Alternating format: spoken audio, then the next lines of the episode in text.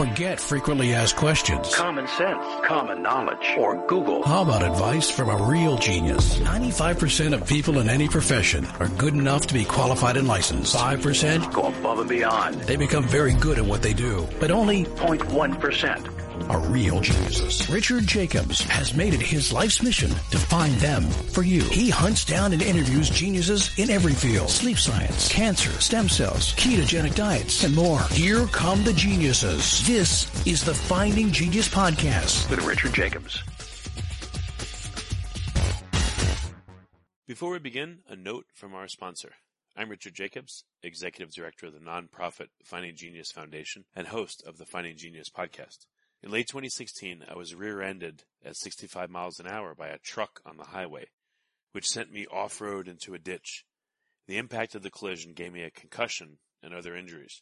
At the hospital, a CT scan showed that I had thyroid nodules, which turned out to be cancer. It was then, when I had a biopsy of my neck, that I realized even if I was a millionaire, I wouldn't want a second or a third biopsy due to the pain and the invasiveness of it. And appointments at that time for thyroid experts were three to six months out, and I was worried about dying now, even if that was irrational. So because of this, I've decided to raise money to conduct a literature review on steroids on the causes of anxiety and depression, a condition that affects well over 50 million people in the United States and hundreds of millions worldwide. Our goal is to create a codex, a guide that reveals all possible treatments for anxiety and depression for people that live with the condition or for loved ones that have it, as my wife and my son do. To find out more about our fundraiser, visit findinggeniusfoundation.org and click on current initiatives. And now to our guest. Hello, this is Richard Jacobs, host of the Finding Genius podcast, also uh, executive director of the Finding Genius Foundation. A quick note about the foundation before we get started. Uh, we've embarked upon our anxiety and depression massive literature review, which we call the Codex. Uh, the goal is to make a low or no cost resource for sufferers of depression and anxiety or people that know them. We're going through about 5,000 sources of scientific papers, books, lectures, interviews with people that have depression and researchers, etc. So to find out more, go to findinggeniusfoundation.org. And today I have a very special guest, uh, Daniel Jacob Machado. He's a postdoctoral researcher at University of North Carolina at Charlotte. And we're going to talk about uh, SARS-CoV-2 and how he's uh, working, you know, with, with COVID. So Dennis, thanks for coming.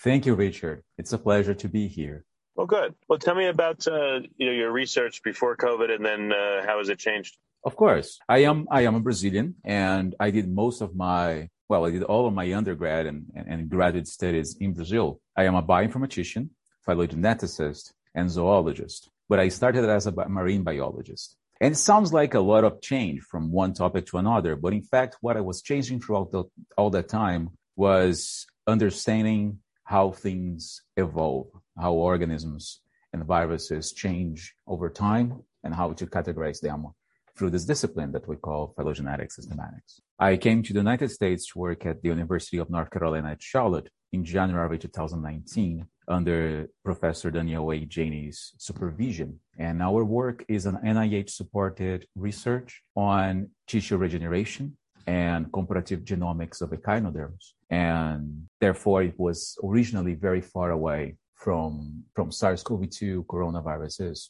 and COVID-19. However, as a response to the COVID-19 pandemic, we all felt like we should try our best to use the skills that we had to try to help in with this situation. Professor Janney's has been working with coronaviruses for many years, and I have been working with different tools to understand how things evolve for many years as well. And we decided to join forces to put together this that became the most comprehensive evolutionary study about the fundamental origins of all coronaviruses. What do you mean? Are you, are you studying how it's been developing, or are you looking for the origin of it? What do you mean? So, what I mean by fundamental origins or fundamental evolution of coronaviruses is understanding how this family of viruses that is called orthocoronavirini which includes different genera and different lineages and species of viruses. We want to understand how all of these viruses evolve through time and fundamentally understand where each one of them is coming from so that can inform us about how to best prevent or try to respond faster to new cases of emergent coronaviruses in the human population. Before we started our so work. Let's speak to the, the current one. You know, it's only recently they've been talking about a variant or two, but from my understanding, you know, there were hundreds of thousands of variants uh, pretty early on. What has been your understanding of COVID, for instance? So in 2019, we understood very well and we named only one variant, which is called the Wuhan variant. And early genome analysis from that from that variant indicated that the virus was actually not at initially that in, it, it, did not indicate a large diversity of sequences of the virus. That is mainly due to sampling bias, and we were still acquiring a lot of genomic data at that point in the end of 2019, beginning 2020. And now we are seeing lots of virus variants of SARS-CoV-2, which is not especially impressive, given that RNA viruses such as these coronaviruses, they do accumulate mutations very fast. That means that they, they, they accumulate changes in their genome fast. This is very well known and, and, and we observe that in other types of viruses. And therefore, it is not specifically surprising that today we see the number of variants that we see today. What is what is perhaps con- concerning is that some of those variants seem to lead to more infectious strains of the virus. Yeah, but does infectious correlate with more virulent, or is there a trade-off there? It depends.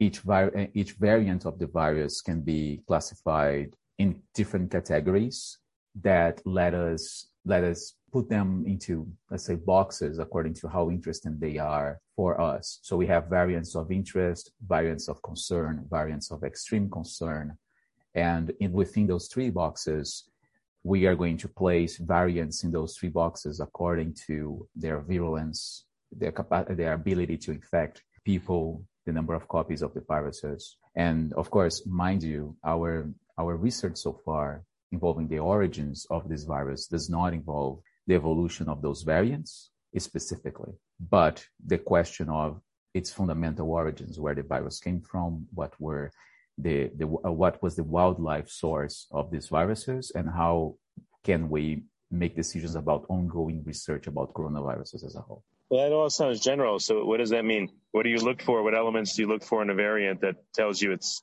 you know, a, a problem or not?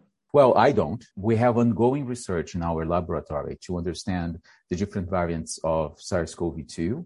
There's other people in the University of North Carolina at Charlotte that are responsible for that type of research. I do have research of my own on that on those questions, but we don't have anything that I can that's ready to be disclosed to the public right away. Instead, my question was how easy, for example, it is for one virus to change from one host to another? Is are those host barriers something that are very hard to overcome, or do coronaviruses frequently change from one host to another? How likely it is for us to experience a novel coronavirus in the future? From what I've heard, like HIV changes within the same host tremendously very quickly. I mean, do coronaviruses tend to do that too? Yes, there is a, a, a viruses as parasites evolve together with their hosts in a very similar way as viruses evolve with their hosts.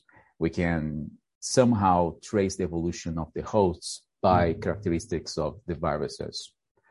But it's very well understood, or people expect when they are studying viruses, that it's hard for a virus that is becoming adapted to a particular host to acquire certain characteristics that allows that virus to jump from one host to the other. Now, what, it, what we are observing in coronaviruses is that it is not that rare for us to see one coronavirus that was adapted to a particular mammal host to jump to a different mammal host. And that happens even in the same species of virus.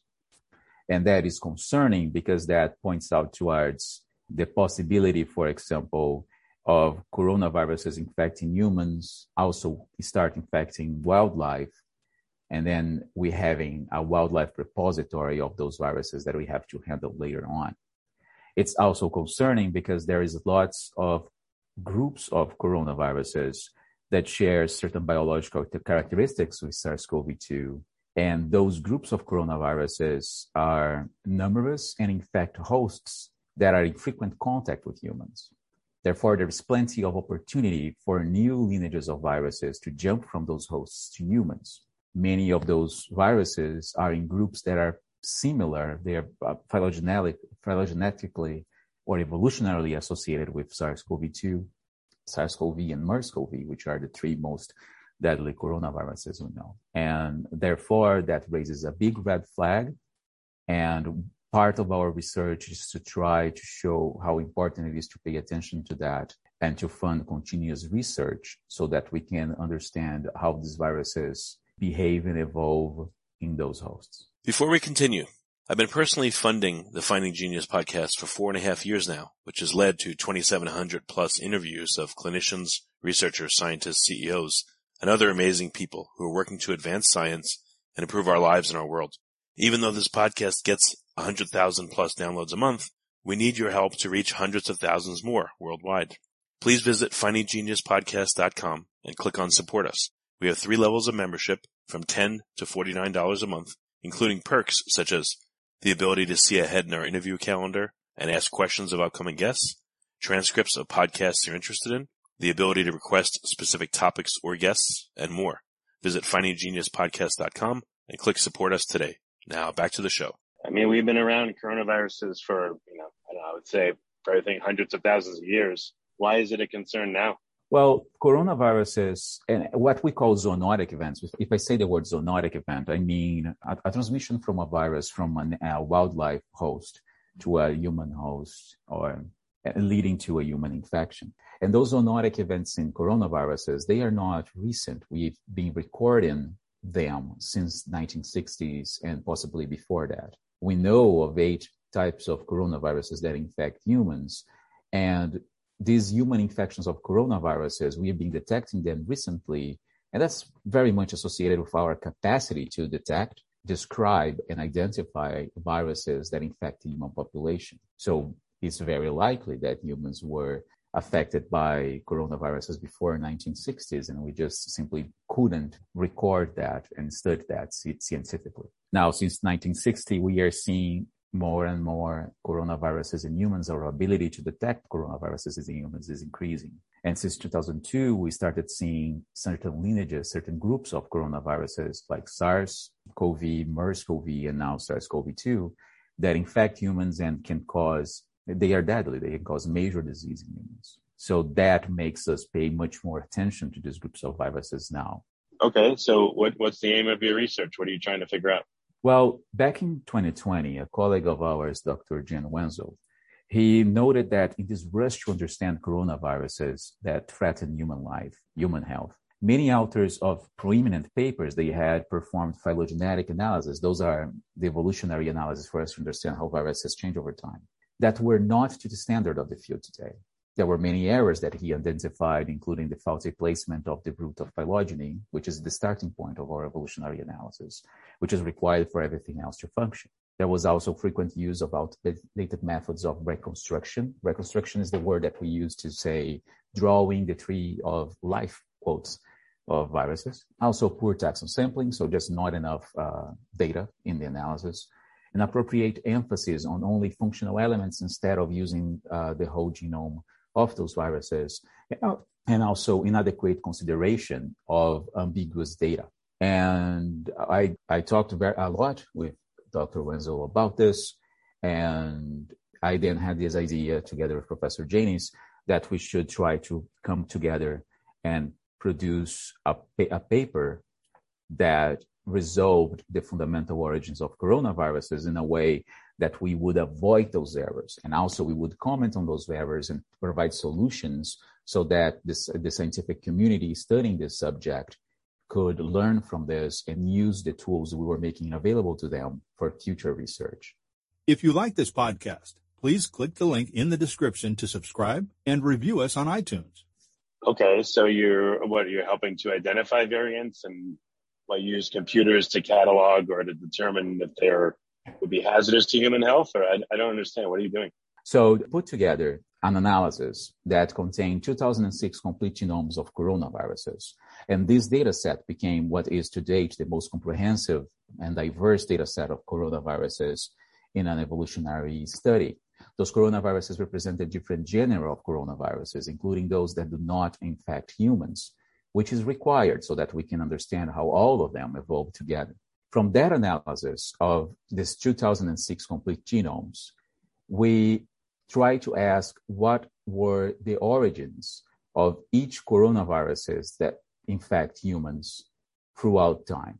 We, we wanted to know how frequent it is for coronaviruses to change from one host to another.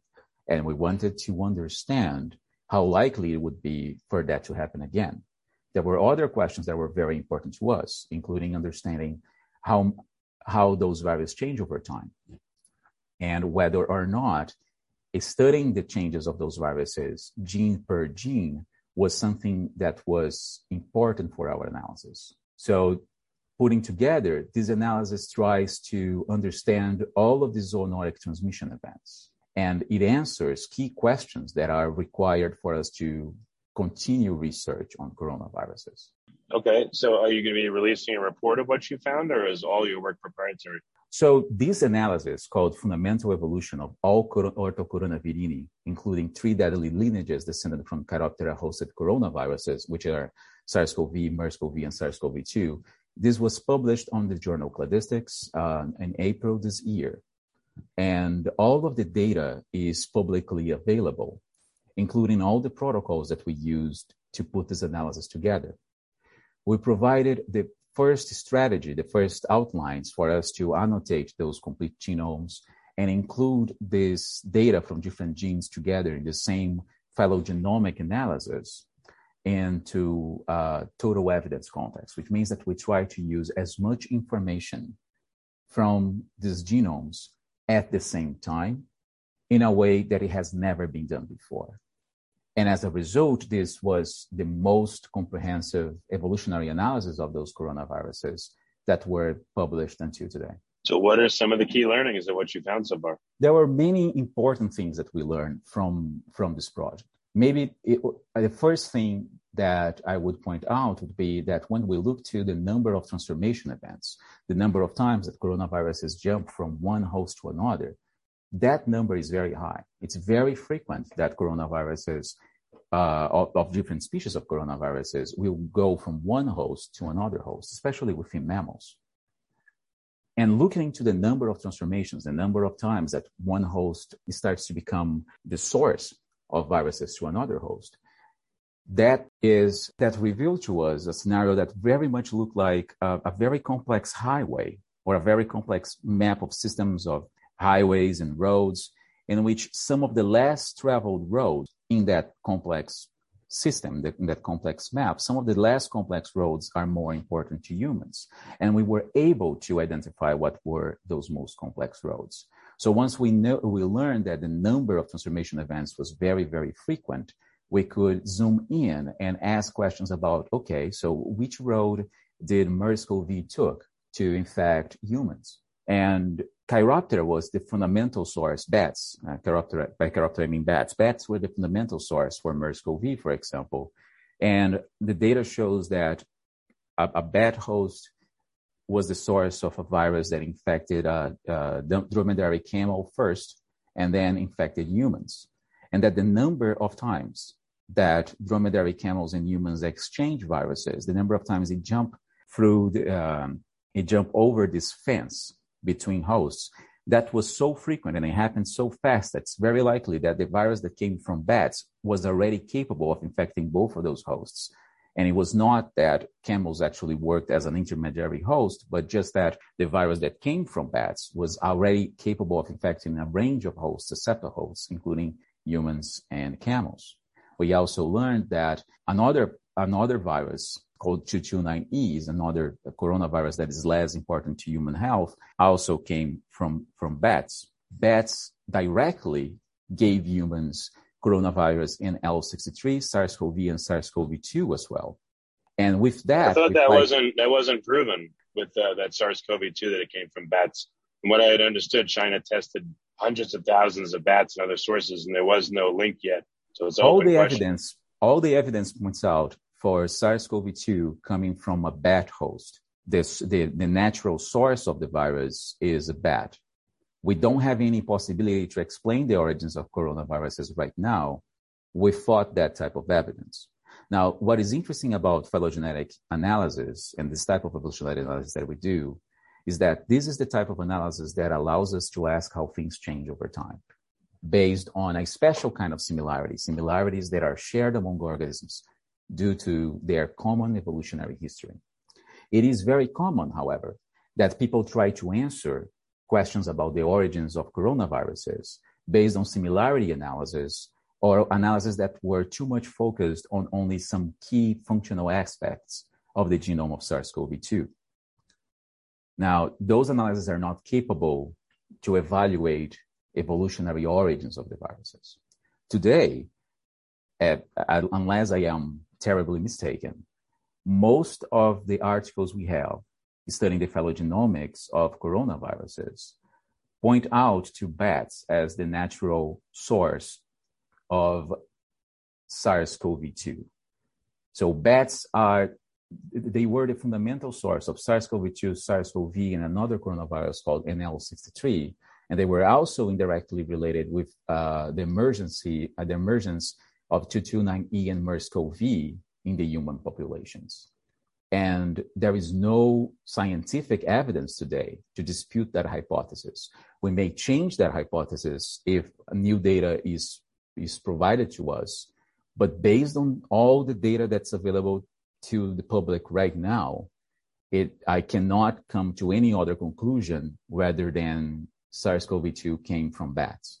So far as I know, there is no event linking it. Right now, it's just a hypothesis. Again, have they found the actual new zoonotic event? Oh, yes. So what, what you're now talking is not the fundamental evolution, but actually the epidemiological event. So those are two different things. One thing is for us to locate what was patient zero, where that actually happened. Uh, what was the person that first got infected? And we may or may not find that. It's possible that we will never know for sure the exact moment in which that virus jumped to the human population, just because we don't know that information from many other viruses.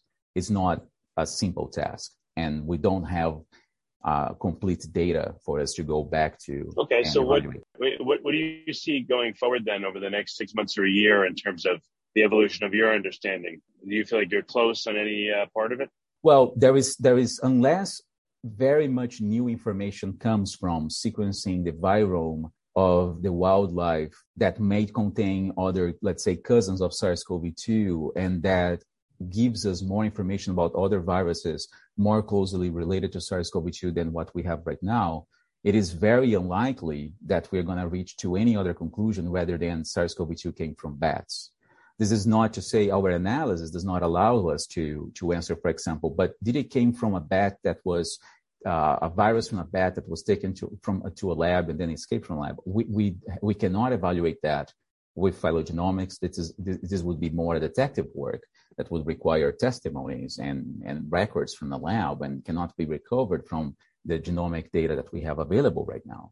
But what I can say I see what that, you mean. You could say that it, it, it very much looks like came from a bat, but the event in which it went from bat to person, that we probably we may never know. Precisely. That's why I love watching your show. You always have these clever comments. Yes, thank you very much for for helping me getting there. So when we have this question about about the origin of coronavirus, we now have kind of four questions wrapped together. So the first one is what's is it from natural source? And if so, what is that natural source? Then what was the accident that happened right? That that led to that first human being infected by SARS-CoV-2. And then was that actually an accident or was that on purpose? And did that accident occur in nature? Like it was an accident that occurred like in a cave somewhere or did it occur in the lab?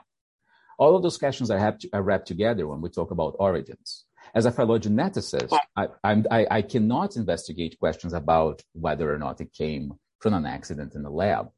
I can tell you that the only way that I can explain the genome of SARS-CoV-2 is if I explain it as something that evolved from the natural from the natural world, something that wasn't created by humans. And I also but can. If you, um, oh, if, if, you look back in the in the phylogenetic tree, does that match with the geographic spread of it, or are there differences, or is anyone looking at again?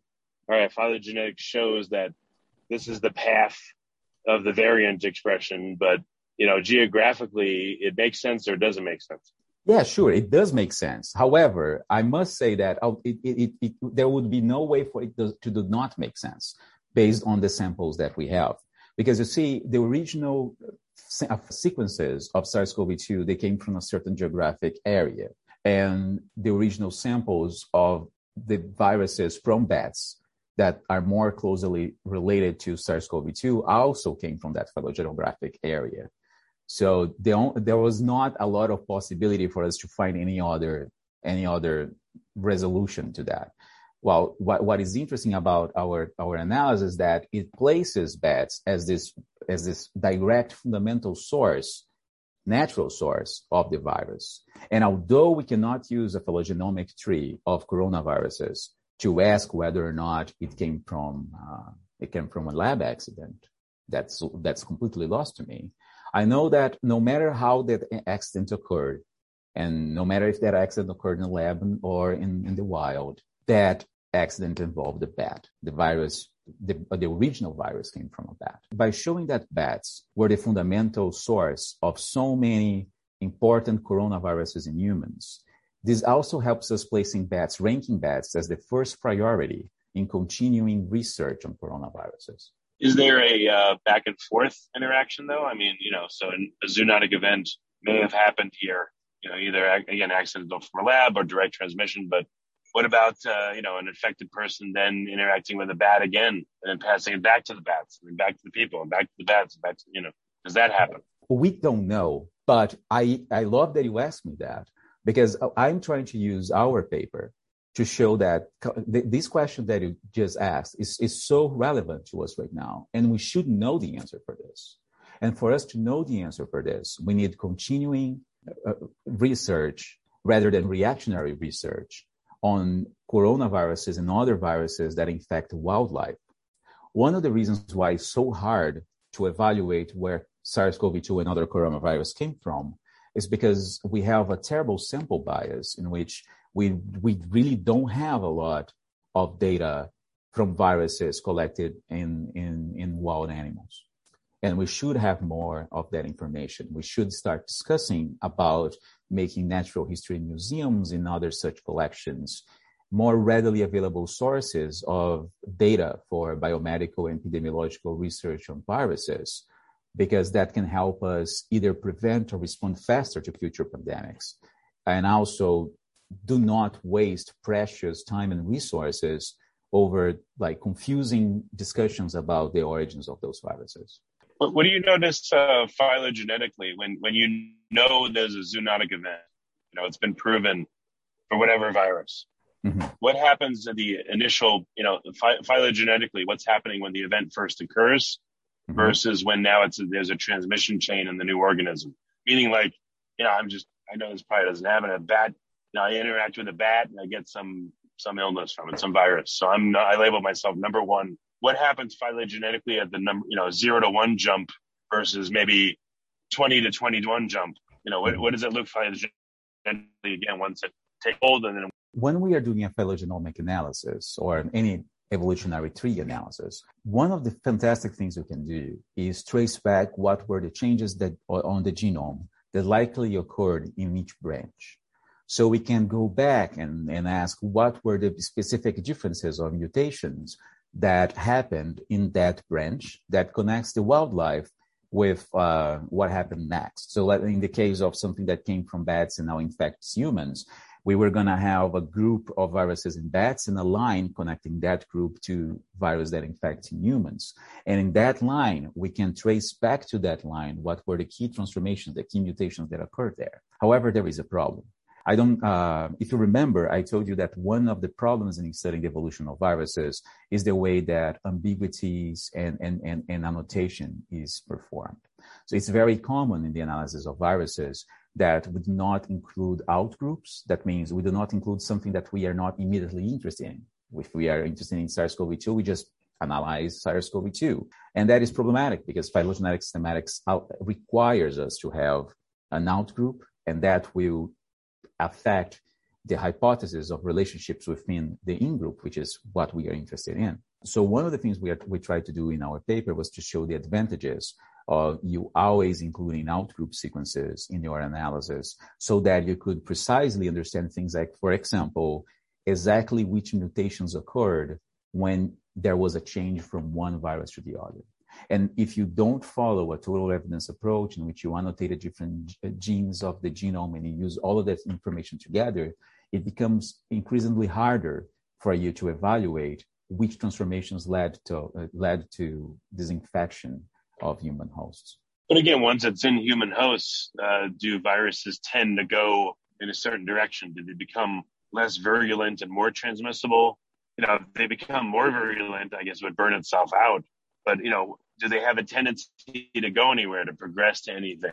So our analysis right now does not involve, for example, any research about where is SARS-CoV-2 going to. We have not yet studied in depth the different variants of SARS-CoV-2 and how the genome is uh, uh, changing within the human population. This is ongoing research. But what we have done that is very useful to this type of research is we have learned that there is a, a change in how viruses mutate and accumulate change depending on the species of the virus and depending on the host and depending on the gene. So let's talk about this in, in, the most simple term. Let's talk about change over time, just little sequence, little molecules changing the genome over time.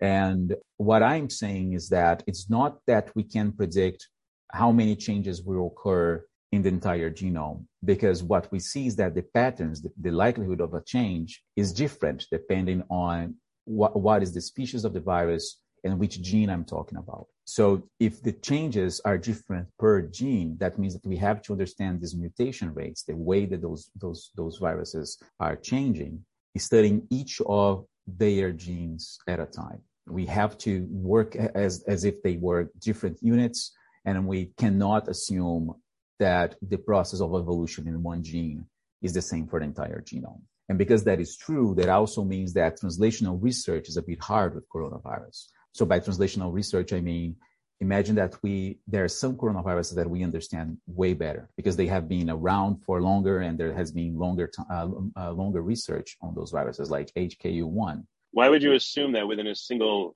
entity is so you just so you, your okay. question is why would someone assume that those changes were random and the same throughout the genome? And the answer is I don't know why someone would assume that.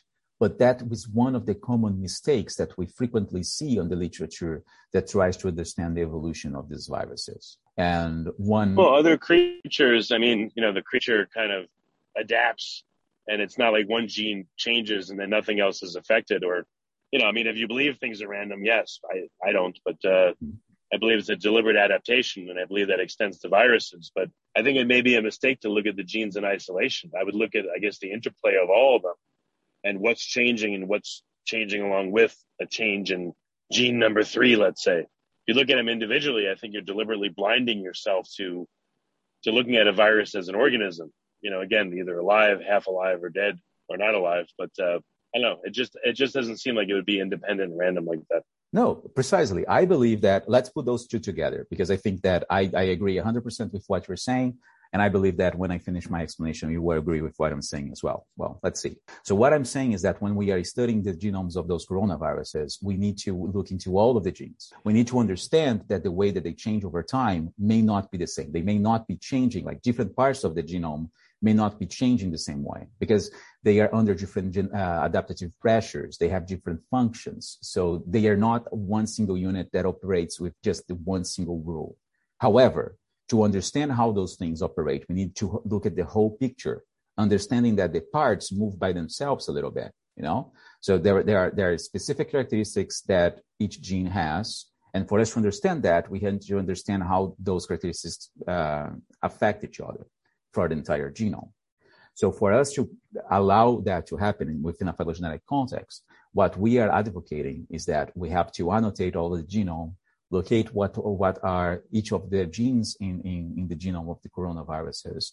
And once we have that information, uh, then we start asking, okay, so now that we have all of this data, let's first understand how those things evolve together putting as much information together at the same time because that will, will do something that I called augmenting the explanatory power of the analysis. That will give us a better understanding of what the data is saying by looking at everything.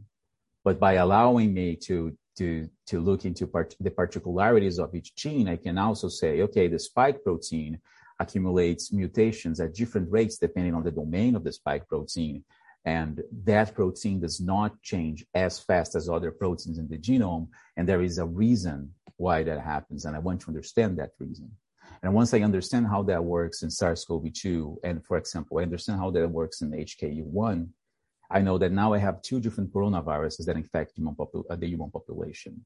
And in one, vi- in one group of virus, we are not seeing increasing virulence. We are not seeing uh, more concerning variants uh, appearing all the time. But in the other group, we have these new uh, deadly, more deadly variants that are cause for more, more concern. I, I, shouldn't say more deadly, but more causes causes more concern because it's easier for them to infect humans, right? Again, infection doesn't necessarily mean severity of infection. Oh, so your point is that uh, current research should be focusing on different aspects of, of the variants focusing on at the same time on on one end we want to need, we want to understand infection rates on the other hand we want to understand the severity of symptoms and so forth not to the absurd but if, if there's a virus that is incredibly high infectivity infectivity rate but it's not really doesn't really do much to people who cares but if you don't differentiate those two then you could say oh my god this new variant it's it's spreading like crazy but is it more deadly? Is it mm-hmm. less deadly? Is it the same? And if you don't say that and you don't look at that, then you could possibly lead people to be afraid of something they shouldn't be afraid uh-huh. of, or you may be under, under understating the threat. Maybe um, you know the transmissibility uh, increases slightly, but the deadliness increases uh, 10x. Uh-huh. So what's the real point there? The important point maybe is the deadliness. So I just think I it, it, you know there should be more details around it. Otherwise, it just I think it just leads to confusion and fear. This is a bit of a digression from my original work. So remember, please, that I don't have anything published on the evolution of the, the variants of SARS-CoV-2 specifically. But know that, for example, there there are there are a lot of research on on on, on that that considers that. And for example, that's how we know that uh, the Delta variant is not necessarily more deadly, but because it's so much easier for people to get infected, it also means that there will be more people that that will get the virus and therefore more people will be likely to develop symptoms because of that infection.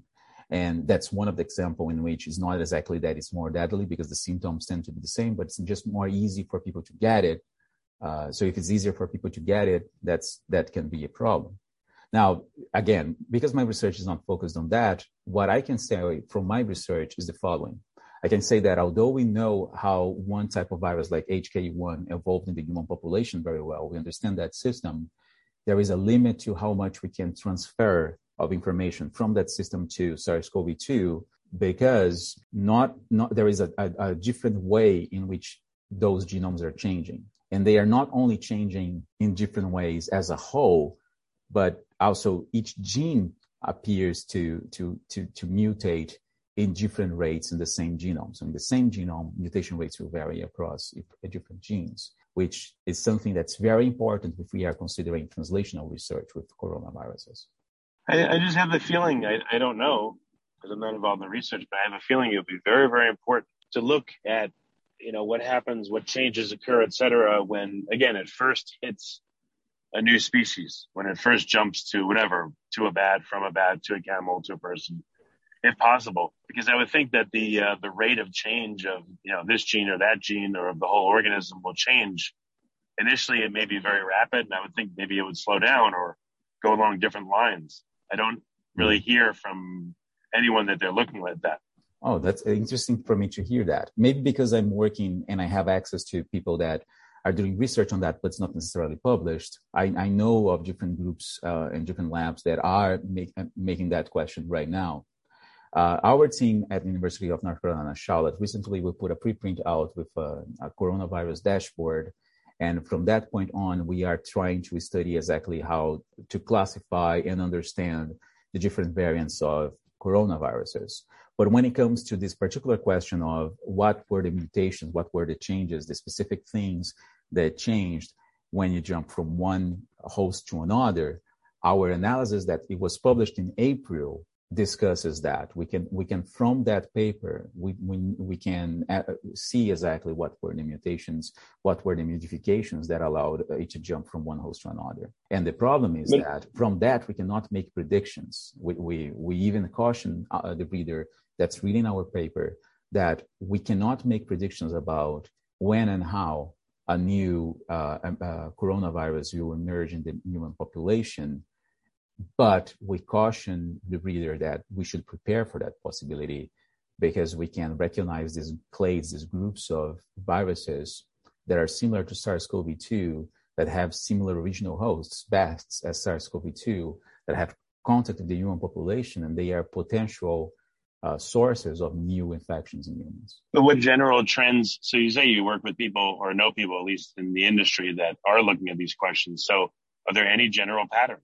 Variation so doesn't necessarily increase when it first goes to a new organism. There's no discernible pattern at all yet. There are indeed changes that need to occur for one virus to go from one host to another. These changes are, we understand that those changes have to happen to allow the virus to effect, uh, be efficient in infecting a new host. However, those changes are not the same. What we would yeah, like to do now would be to increase the amount of data that we have from viruses that are from animal sources. And if we do that and we create a sufficiently large database of those changes, perhaps eventually we can, if not exactly predict what change will lead to a new human infection, we will at least be capable to see, okay, this particular pattern, although it's not unique, this pattern, we observed it before, and it may lead to a problem later on. So now we can flag this group of viruses from this animal host as a, a group of interest, and we can follow what's going on there. Well, also too, I don't, I don't know, I, I wouldn't think that someone's just infected with one specific, let's say, you know, for SARS-CoV-2, one specific RNA sequence. I would think they'd be infected by a whole bunch of quasi species, all with their own differences. So you're not really infected by one monolithic thing. I would think you'd be affected by a whole host of variants and I would guess they would compete and then you'd have a, you know, resulting profile that looks different after it passes through the organism for a while. Yes, that is correct. In fact, the fact that one host can be infected by different viruses at the same time is what allows something that is called recombination. So, uh, genome recombination occurs when several viruses are infecting the same host cell and let's say that they end up in the process of trying to replicate themselves, they end up by mistake exchanging pieces in bits between them. And most of the times, those exchanges will not going to lead to a, a fully functional virus, and they will just not help the virus in any way. Other times, it may lead to something that makes the virus more effective into infecting its host, or maybe makes the virus more deadly. The more a virus circulates and the more a person is exposed to different quasi species or variants or lineages of the same virus, the more likely it is, although it's always unlikely, the more likely it is for recombination events to occur, which is one potential source of variation in the viral genome that can lead to new lineages of viruses. So you are absolutely correct. We have to always think about those viruses not as a one monolithic thing, but as a very complex group of genomes that are somewhat similar to each other. They share some some characteristics that are the same, but not everything is identical. So, what, what's the best place for people to find out more about your research? You know, where can they go, and um, what do you think is ahead for the next six months or a year with your research as well? Oh, so first things first, um, to, to reach me out and see what I'm doing and read my papers and all that. Perhaps the easiest way to do that is go to about.me, uh, about.me slash Machado DJ. That's M-A-C-H-A-D-O, which is one of my last names, Machado DJ for Dennis Jacobi. So about me dot Machado DJ, and from there you can find everything, including uh, Dr. Janis's lab, which is available at Janis Lab. That's J A N I E S lab.github.io. In the next few months, we are going to be producing a review on what we learn about genomic surveillance of coronaviruses, the lessons learned during the pandemic, and what is our advice to the scientific community. We are also going to be diving much deeper into the evolution of the different variants of SARS-CoV-2. So far, the paper that we have produced helps us to clear out any questions or doubts about the natural origin of SARS-CoV, for example, and the bat as its fundamental animal source. It also helps to clarify the origins of all the other human coronaviruses and what are their animal sources. And by looking at the data together, we can see that, okay, so bats, uh, bats are a very important component here. They, they are frequently the sources of those viruses. Um, so we have to pay special attention to that. And we are trying at Genius Lab to, at all opportunity, uh, including talking to you, and I appreciate that very much, to discuss the importance of paying attention to this methodology that we used in this paper to avoid the errors that I delineated later earlier. Because, for example, even today, you could find people saying that SARS-CoV came from, from came from civets, for example. Although Professor Janis had published a paper in 2008 clarifying why that was a technical mistake and the hypothesis was fundamentally flawed. And although nobody could criticize his work, he was correct, and we continue corroborating his research. It seems that it was very hard for that to become something that was widely understood by the scientific community here. So we are trying to do our best to communicate our research this time and to clarify the importance of bats as as sources, animal sources for uh, deadly human coronavirus. Well, very good. Well, thank you for coming on the podcast. I appreciate it. Thank you so much for having me. If you like this podcast, please click the link in the description to subscribe and review us on iTunes. You've been listening to the Finding Genius podcast with Richard Jacobs. If you like what you hear, be sure to review and subscribe to the Finding Genius podcast on iTunes or wherever you listen to podcasts. And want to be smarter than everybody else? Become a premium member at findinggeniuspodcast.com.